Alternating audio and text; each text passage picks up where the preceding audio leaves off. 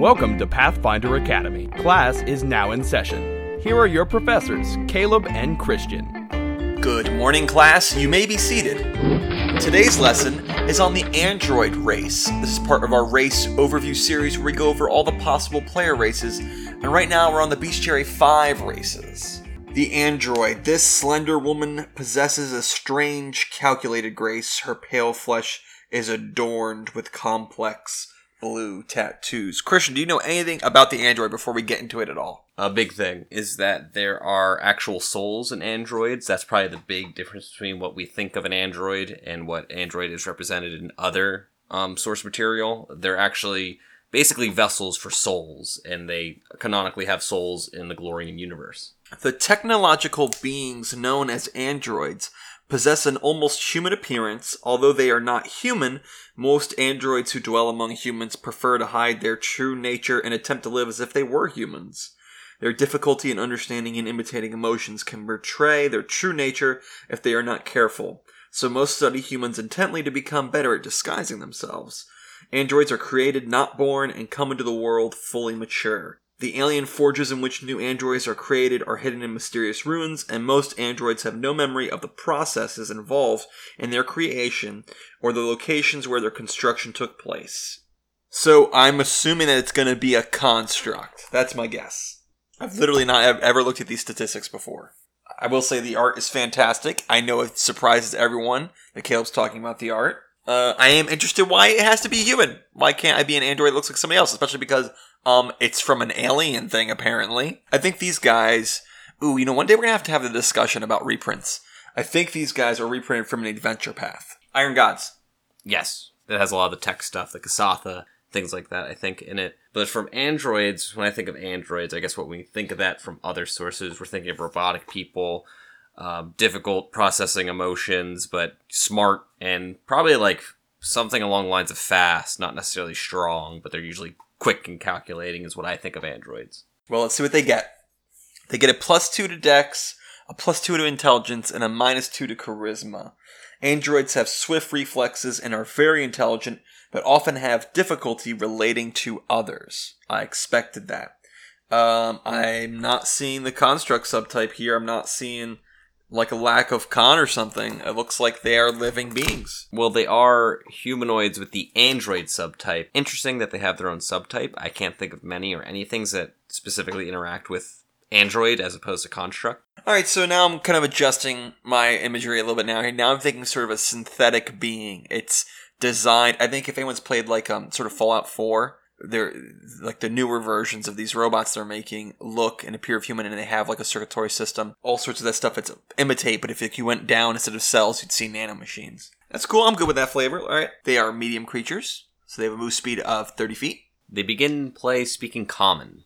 If they have a high intelligence score uh, they can choose any language they want except secret languages. All right but let's get into what makes them them uh, here's what we've been talking about. We, we do this thing where we talk all around it, and then, like, it's if we just waited five seconds, we'd have all the answers. Constructed for the purposes of effects targeting creatures by type, such as a ranger's favorite enemy and bane weapons. Androids count both as humanoids and as constructs. They get a plus four racial bonus and all saving throws against mind affecting effects, paral- paralysis, poison, and stun effects. They are not subject to fatigue or exhaustion and are immune to disease and sleep effects. That's pretty cool. Wow, that's actually that's quite strong. So they're not full on constructs, but they get a lot of powerful bonuses related to it. To being not subject to fatigue or exhaustion is really cool. I mean, I think at low levels, especially probably a, uh, a problem with some of the first games you ever run or play in is I want to sleep in my armor, but I can't because I'm going to be fatigued. But what if I get ambushed? Ambushes are a great first GM's tool. They do it every time. Well, that's not going to be a problem with the android. And technically, you don't even need to sleep because I think the only mechanical penalty for not sleeping is becoming fatigued the next day. Hmm, interesting. You could play around with that roleplay wise. So that's pretty strong. Uh, so it does have a drawback. In addition to this constructed trait, they also have emotionless.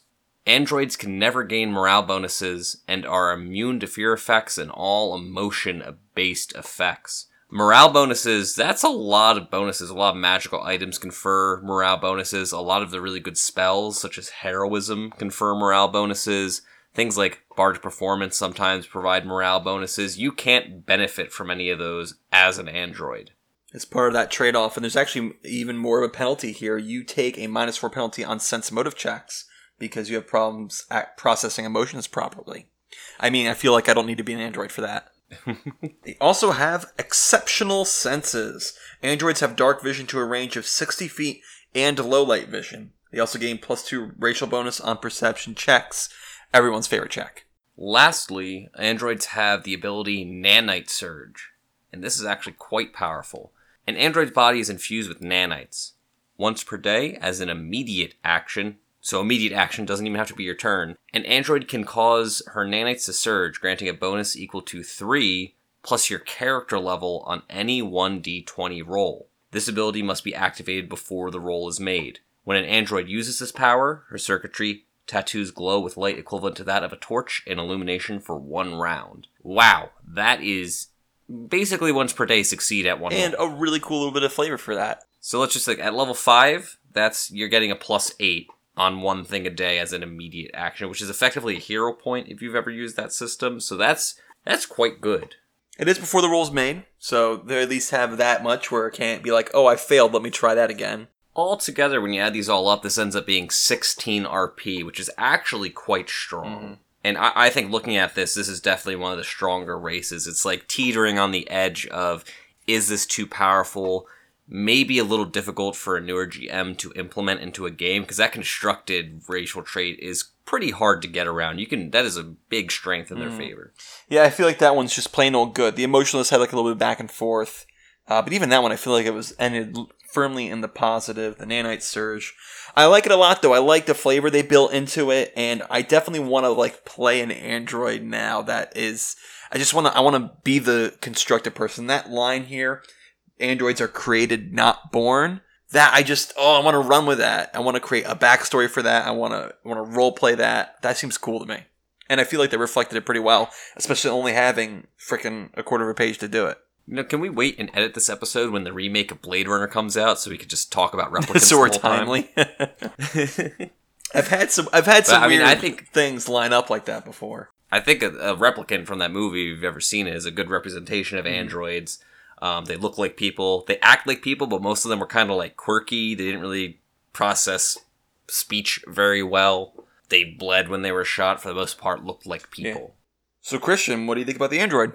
I think the Android is neat. I think this is a really good alternative to Wyrwood for being a construct. Mm-hmm. I think this has a lot of the flavor and relative strength of being a construct without actually being one. And like I said, it's just right on the edge of being too powerful where I think I could really play around with this and I would probably let a player pick this. You just have to be a little careful with mm-hmm. it. Flavor wise, I really like them because I really like races that allow the player to really make up what they want. And these guys are pretty much an open book. That we don't know how they replicate. Um, we don't really know where they're born from. They're just souls in a body, so where that comes from is entirely up to the player. And they're basically a canvas race. You can make up just about everything about them. I agree. These guys hit my roleplay juices, them flowing. Hit my roleplay juices is not a saying. I don't think anyone's ever said hit anybody's juices. If you did, I think you go to jail. Uh, but I think these guys are really cool. The art inspires me. The story inspires me. The mechanics are strong. Um, I, I feel like we shouldn't have to say this because I think any of these bestiary races you want, you're to have to ask your GM for. So I feel like I was to say, you know, ask your GM if you want to be an android. But of all these, I feel like long as it's not a brand new player who might get confused, like, oh wait, wait, I don't, I don't get benefit from the bard. Well, I wouldn't have picked Android if I knew that.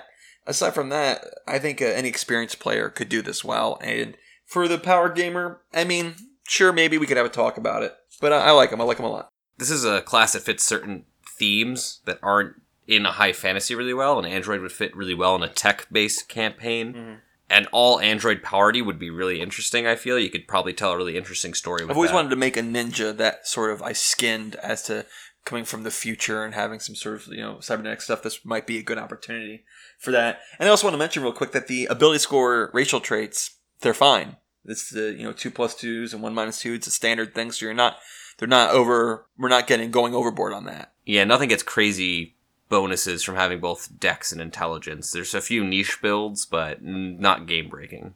Well, that is the android. Next, we have the Astomi. Astomoi. We'll figure that one out. What are you saying, Stay Denny? tuned. The Asta Boy. Uh, stay tuned for that. Thank you all for listening. Class is dismissed. Pathfinder Academy is part of the Trailblazer Network. For other great Pathfinder podcasts, visit our site, tblazer.net. Want to get in touch? You can email us at tblazernetwork at gmail.com or follow us on Twitter at tblazernetwork. I've been Nicholas Laborde. Thanks for listening.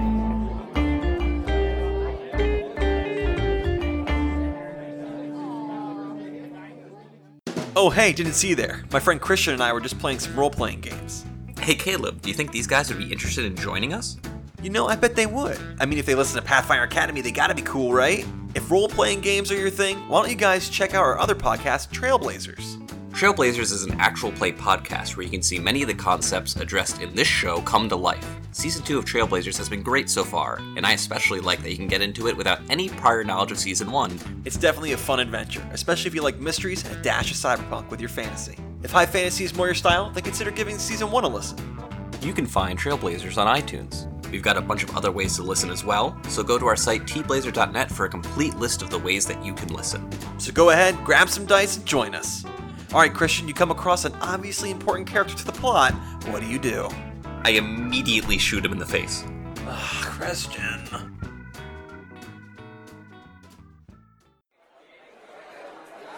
Hey, Andrew, you want to play some D&D tonight? No, I, I can't. You're not real. None of this is real. Real. Real. Real. Real. Real. Real. Real. Mental divergence can be a tricky situation, but we here at Tales from the Lich can be your hand in the infinite darkness. When you can't play, listen. TalesFromTheLich.com.